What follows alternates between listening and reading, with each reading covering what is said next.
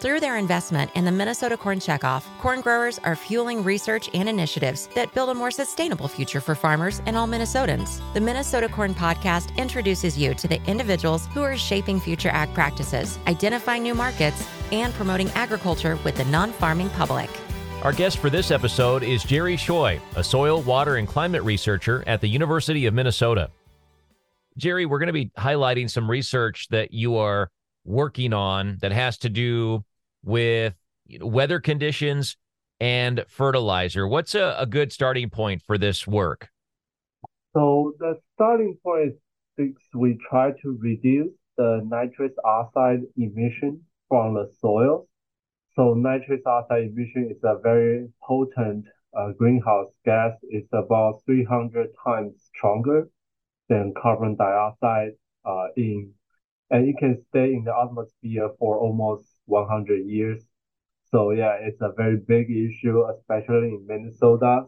Uh, there are a lot of corn cornfield over here, and we know like in the corn growing season, we need to put people need to put a lot of fertilizer on it, and the nitrogen fertilizer we input into the soil gonna create a lot of nitrous oxide emission.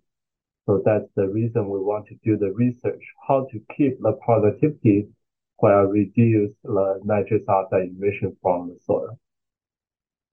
So what are the the tools, what are the steps that are being explored here to start reducing denitrification?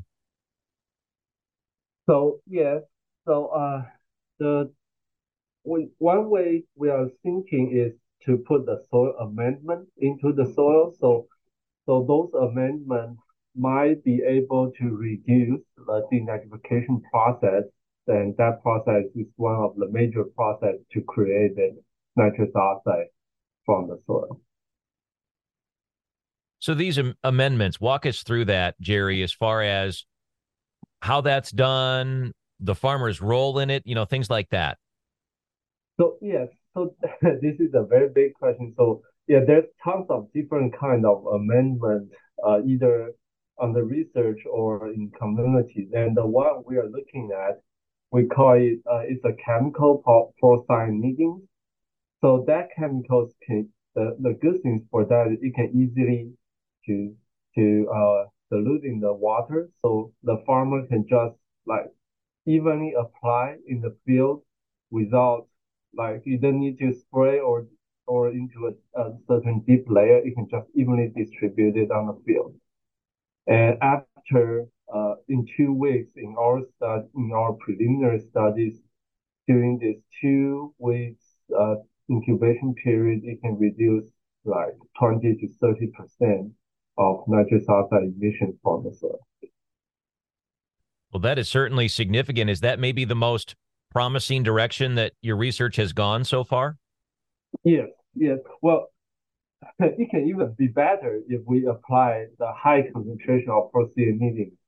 So, but if, if it just like uh, in a, let's say, uh, one microgram per gram of soil, in that case, that's 30%. So yes, it also depends on the concentration of the soil amendment we apply sounded pretty straightforward. I mean, I, I think about it from a, a cost perspective for a farmer if they were to do this. What do you what do you know on that front? So yes, uh, it's it's a pretty new research. In fact, it just this this chemical procyanidin has been found in uh, early 20, 2000 and in a Europe research group, and they are using in different fields. I mean, not in the corn field They're using other like lettuce or uh, other vegetable fields.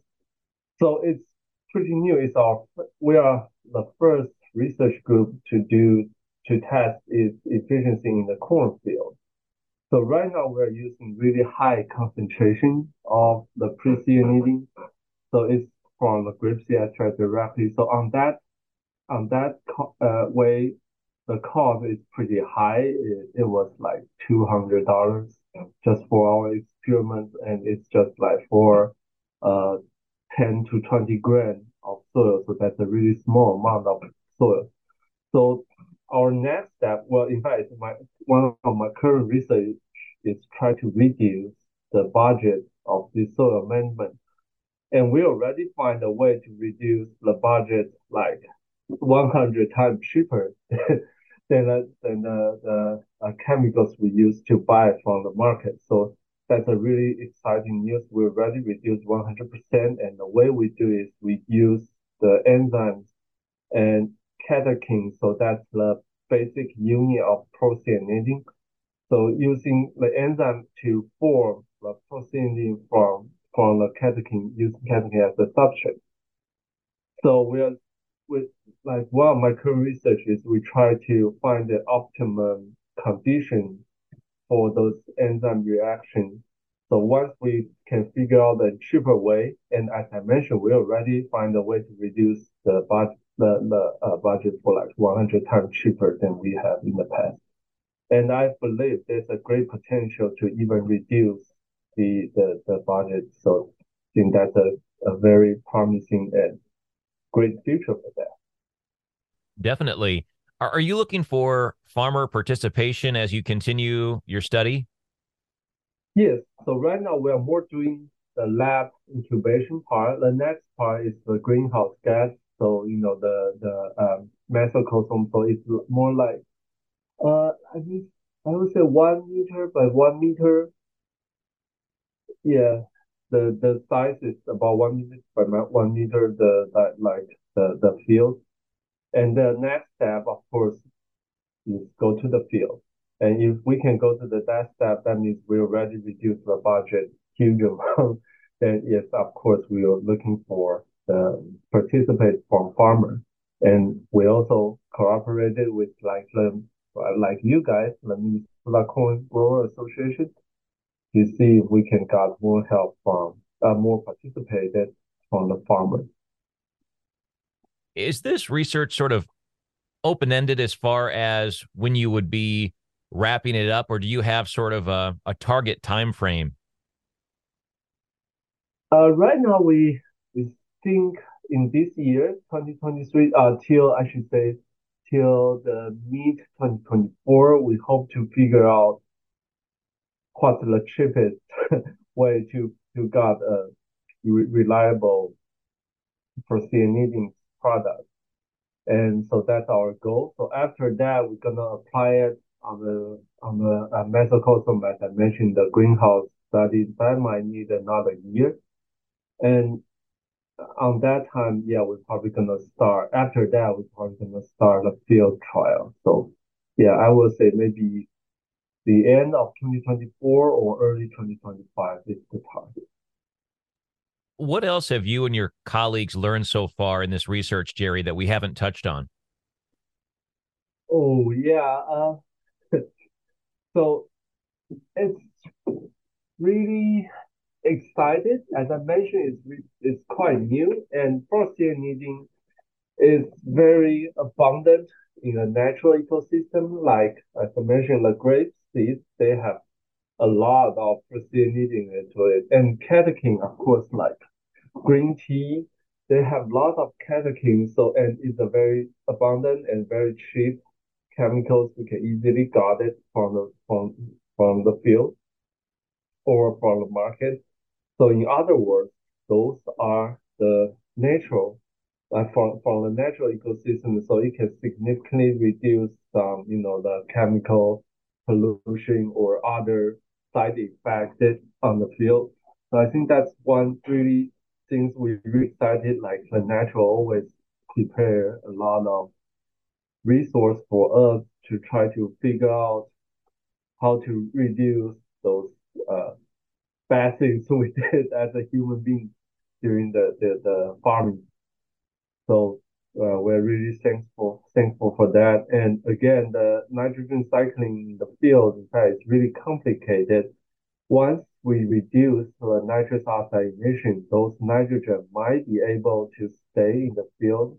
In other words, maybe in the cornfield, if we can reduce the, the nitrous oxide emission, maybe those extra nitrogen can be utilized by the corn or by other crops. So that's a really good thing because we can reduce the fertilizer amount we put in the field. So that would be the perfect scenario for this for the end of this research. Yeah, this all, all sounds very encouraging, Jerry. For our listeners that would like to follow along with your work, where would you direct them?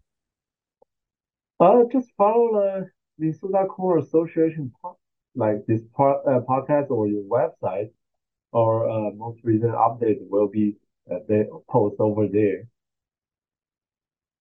Anything else you want to make sure we talk about? Mm, nope. Just, just we hope more farmers can have interest in our research, and we hope to have more good news for everyone. To learn more about research projects supported by Minnesota Corn, visit mncorn.org.